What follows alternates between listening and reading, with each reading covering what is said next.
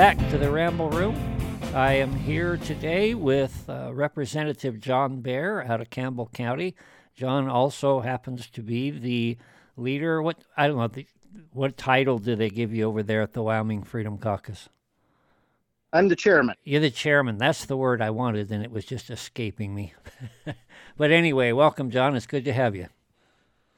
Thank you, Ken. Appreciate you inviting me to be on the, the Ramble Room. Yes, sir. It's a good place to be. Um, I'm I'm looking here at an article in Fox News, and it, I've got to say that after you've made the big time, it's kind of nice of you to grace the the halls of the Ramble Room with your presence. So. I'll ne- I'll never leave the, the people back home. uh, we'll hold you to that. We'll hold you to that. So, Governor Mark Gordon recently came out in a speech at Harvard.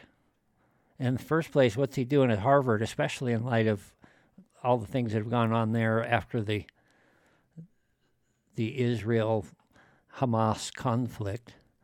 Um, but nevertheless, he came out and he said some things that, quite frankly, I was completely taken aback.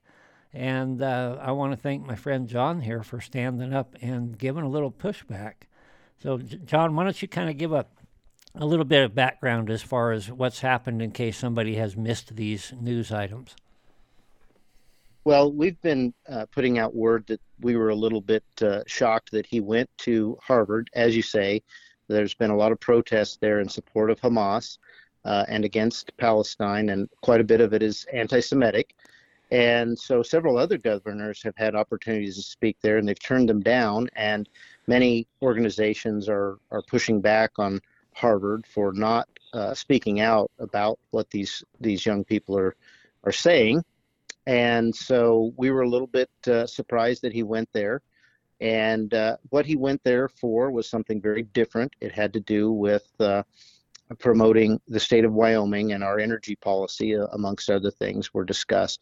But when he was there, he said some things that uh, really surprised all of us. And frankly, um, I think that he needs to come back to Wyoming and explain these things to the people of Wyoming before going out of state and uh, letting us find out about it in a roundabout way. The last time I saw our governor face to face, the thing that he was touting is Wyoming solutions for Wyoming problems. And I see this as a little bit disingenuous that now all of a sudden we're interested in being a part of a global solution. Um, from my perspective, I guess a little bit of which is it? You know, are, are we going to take care of our own?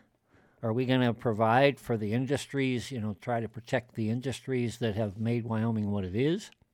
Or are we going to go play semantic games trying to win the favor of people that are never going to like us anyway? I just I don't understand the thinking behind what he's done.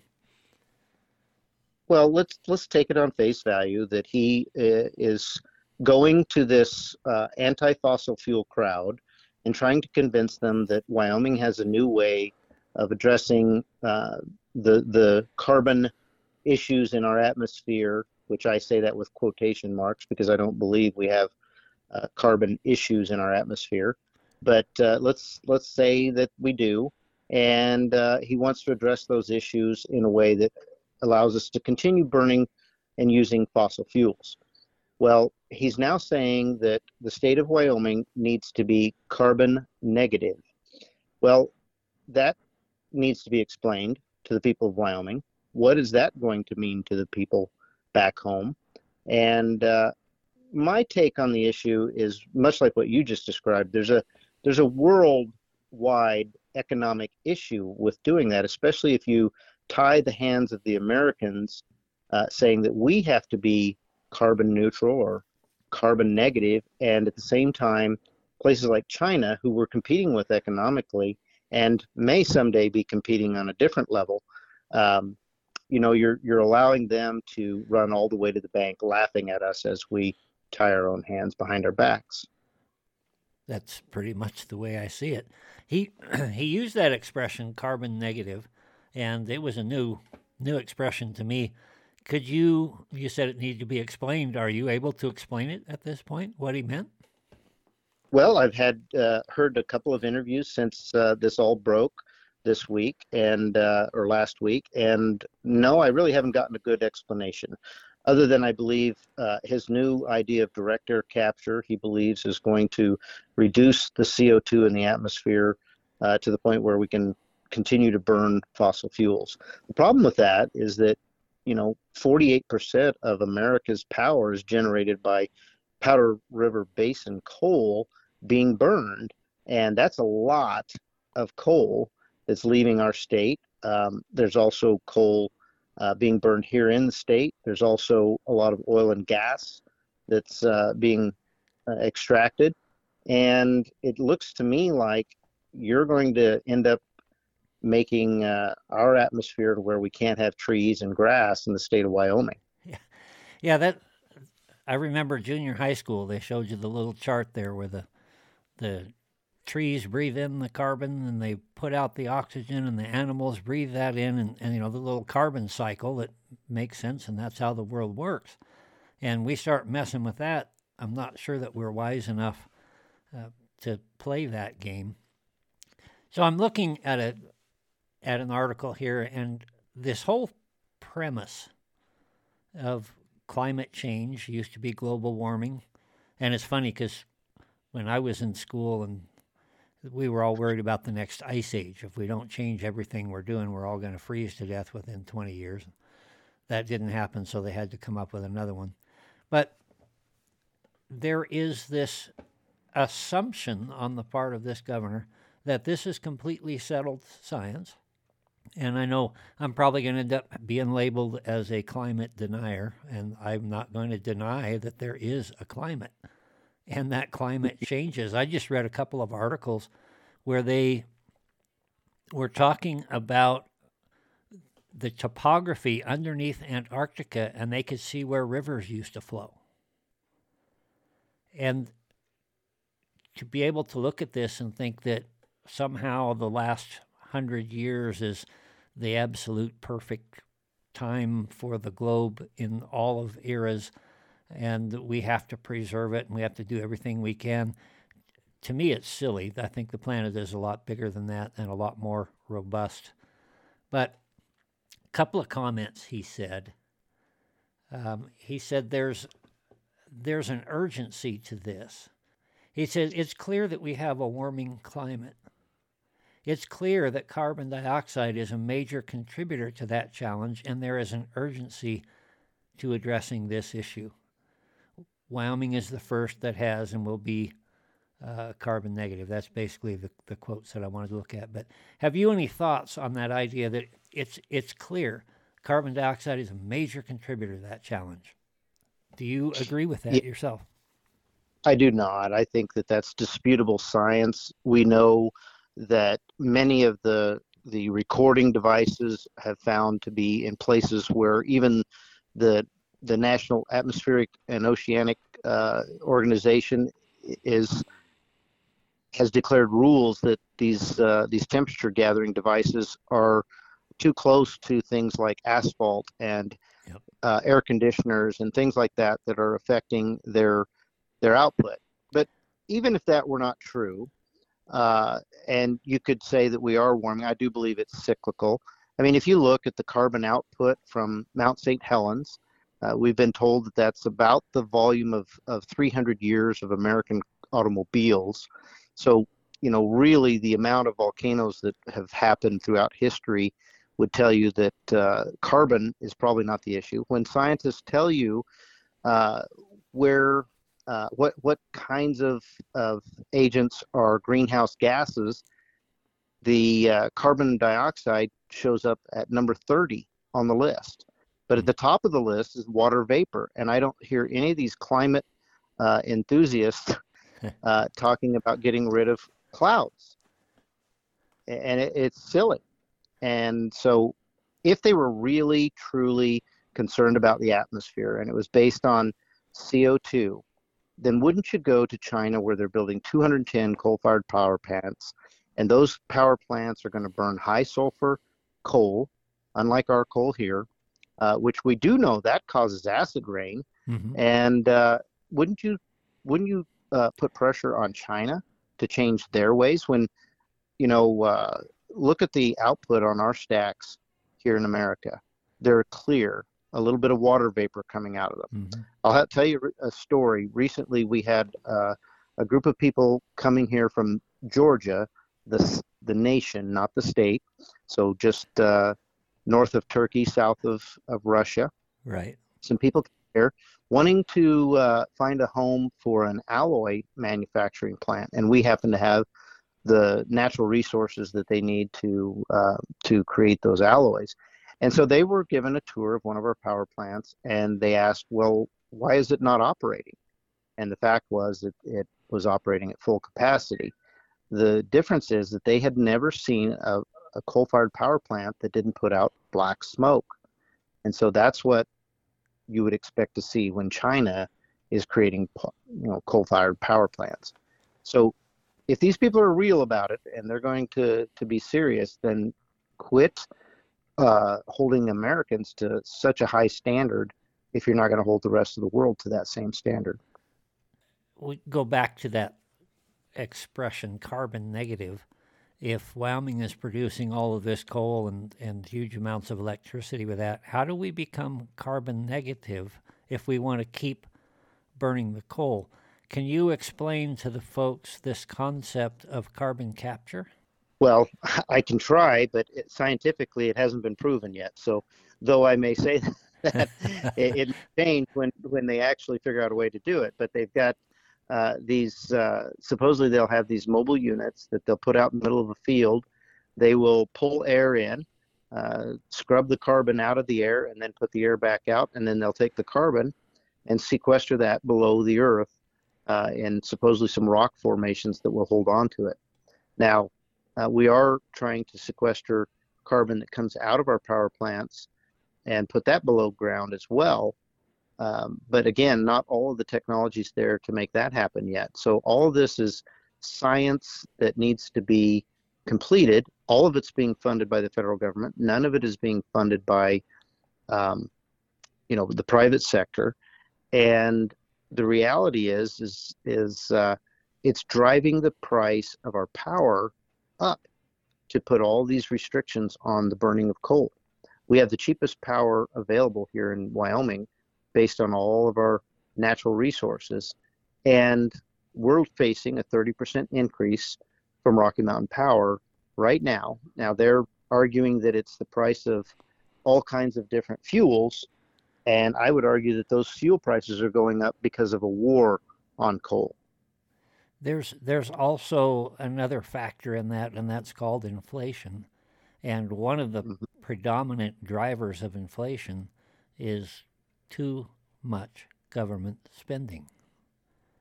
If they go and they print money, a fiat currency, if if they go and print that out of thin air and just pump it out there, then nature is going to try to equal that out.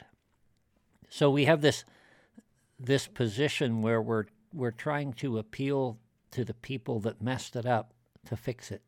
And that's one of the most frustrating things in my mind about this knee-jerk reaction to any societal ill is well the government's got to do something about it.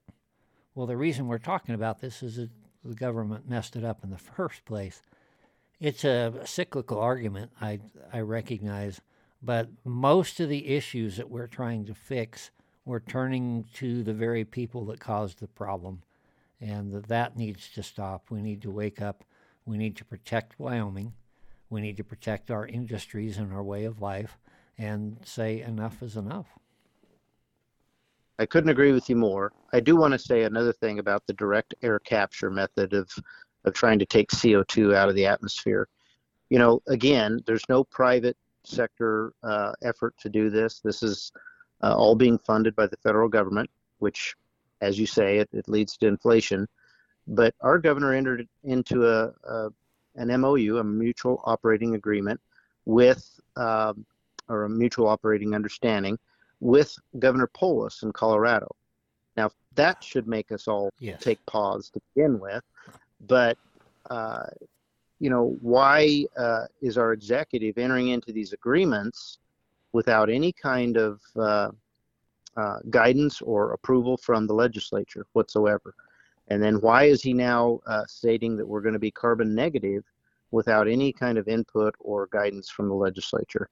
I really am concerned about uh, our executive just taking the state in a certain direction and uh, you know, without any kind of support. I really don't think that he would receive a lot of support from the people of Wyoming, especially from my corner of the state where we produce such a, a large amount of the of the uh, resources that create the carbon that he's talking about getting rid of. If there's a good side to this in my mind, it's that the true colors are beginning to to come out. He was at the last election proclaimed the most popular governor governor in the United States, I think. Certainly, he was one of the most popular if you measure it by the vote. And we've talked about this before about the, the average voter in Wyoming, especially. Very busy. He's, he's working his jobs. He recognizes a name, sees the R by the name, just kind of checks the box. But the more that the more that these people have the opportunity to show their true colors, the more that the voters the people of Wyoming are waking up and saying these things just don't add up. And I, I guess when somebody goes out and makes a mistake, and that's what I would call this, these comments by our governor, it begins to add credence to the argument that I've been making for a long time that we really need to start changing some of the butts in the seats. Couldn't agree with you more. I, I really do think it's important that we get the word out. That's why I uh, was excited to get the opportunity to come onto your show. And uh, I know that uh, people will listen to this and hopefully understand something new about our governor. Maybe it changes the way they look at him. And uh, maybe uh, people, enough people call for change. Uh, maybe even the governor would change his ways. So we've got a few minutes before we have to get out of here. But so I wanted to throw another thing at you. Um, I'm headed to Cheyenne on Wednesday for a two day committee meeting for the Transportation Committee. That'll happen on Thursday and Friday. And one of the things on the agenda is, believe, brace yourself, a fuel tax increase. I knew you were going to say that. Wyoming has $27.4 billion invest in cash the government was funded, was founded to be able to provide certain basic essentials that are more efficiently if we do it collectively, i.e., roads. At a time when they have, you know, the new CREG report just came out and they've got, what was it, $177 million more than they thought they were going to have even a few months 800, $877 million. I'm just talking about for this year. But yeah, they've got 800 million up through over the next four years or something. Anyway, it's it's astounding. Yeah, well, you think about the the tax go into effect for the next budget. We're getting ready to do a budget, and that we're also being told that we're going to receive 877 million dollars more than we anticipated for the next two-year budget. And so, as you're looking at ways to fund roads for the next two years, uh, it, it's really crazy to to tell the people of Wyoming you're going to tax them more. Well, and uh, that's not professional. I was told that I was not professional because I called the tax increase a tax increase because they're going to give you a twenty dollar credit on your re- vehicle registration. So yes, therefore, I, have heard that. Therefore, it's it's neutral. Well, those of us that actually drive um, a considerable amount understand that that that's phonier than a two dollar bill anyway. Uh, well, and I've got a lot of complaints from constituents about the price of their registration fees. Oh, yeah. And $20. Especially for uh, older vehicles. I mean, yeah. I drive older vehicles myself, 10, 12, 15 years old, and I'm still paying many hundreds of dollars a year to put a plate on them. But the point that I really want to make is if with all of this money, and Wyoming is phenomenally wealthy, we turn around and say, as Senator Pappas did, well, the reason we're here is we just don't have enough money to take care of our roads. What do we have a government for? If they have this kind of money, and it will never be, this is as good as it's going to get, and we can't fix our roads now, what happens when things get tough? Well, I, I really think that the key here is that uh, there are far too many legislators that are worried about, uh, you know, the the bureaucracy and the funding of, of government than they are about the economy and what our constituents really need government to do on their behalf. Yeah, the proper role of government is one of those things that we talk about often when we're all down in Cheyenne talking about issues. And when you start looking at the proper role of government versus what this government here in the state of Wyoming accomplishes, um, it's radically different in my mind. At any rate, uh, we've got a couple more minutes here. Uh, give us your parting shots. Well, I, I think that if we're going to uh, if we're going to have a, an executive that's going to lead the state, he needs to be um, really touting the, the things that the state uh, needs for him to tout, and that would be that you can't really survive without our coal being burned in the in the power plants around this country, and we need to not be having an executive that states that or gives in to the other side that yeah we we believe that uh, carbon is a nasty thing and we need to get rid of it because that is going to put Wyoming at a huge disadvantage and it actually puts America at a disadvantage. We cannot continue to do that. We've got to start looking at the the this country and and the real science and say, listen, uh, we're not worried about one degree Celsius. We're worried about our constituents being able to make a living and enjoy uh, low cost electricity so that they can survive one but two, thrive. And it's time to start thriving. When we're energy independent, like we were under the Trump administration, this country was doing well and we had peace throughout the earth. And uh, those are the kinds of problems that are solved well uh, by just focusing on our economics and not following some silly science that AOC and Al Gore uh, have determined is is going to bring Armageddon down on all of us. And I would say that you know what the governor is has been promoting is actually a cap and trade, much like Al Gore did several years ago. We know how that looked then, and it looks the same today. Well, John, I thank you for sitting down with us for just a little bit. Look forward to hearing from you again very soon. You bet. Thank you, Ken. All right. Thank you. Bye.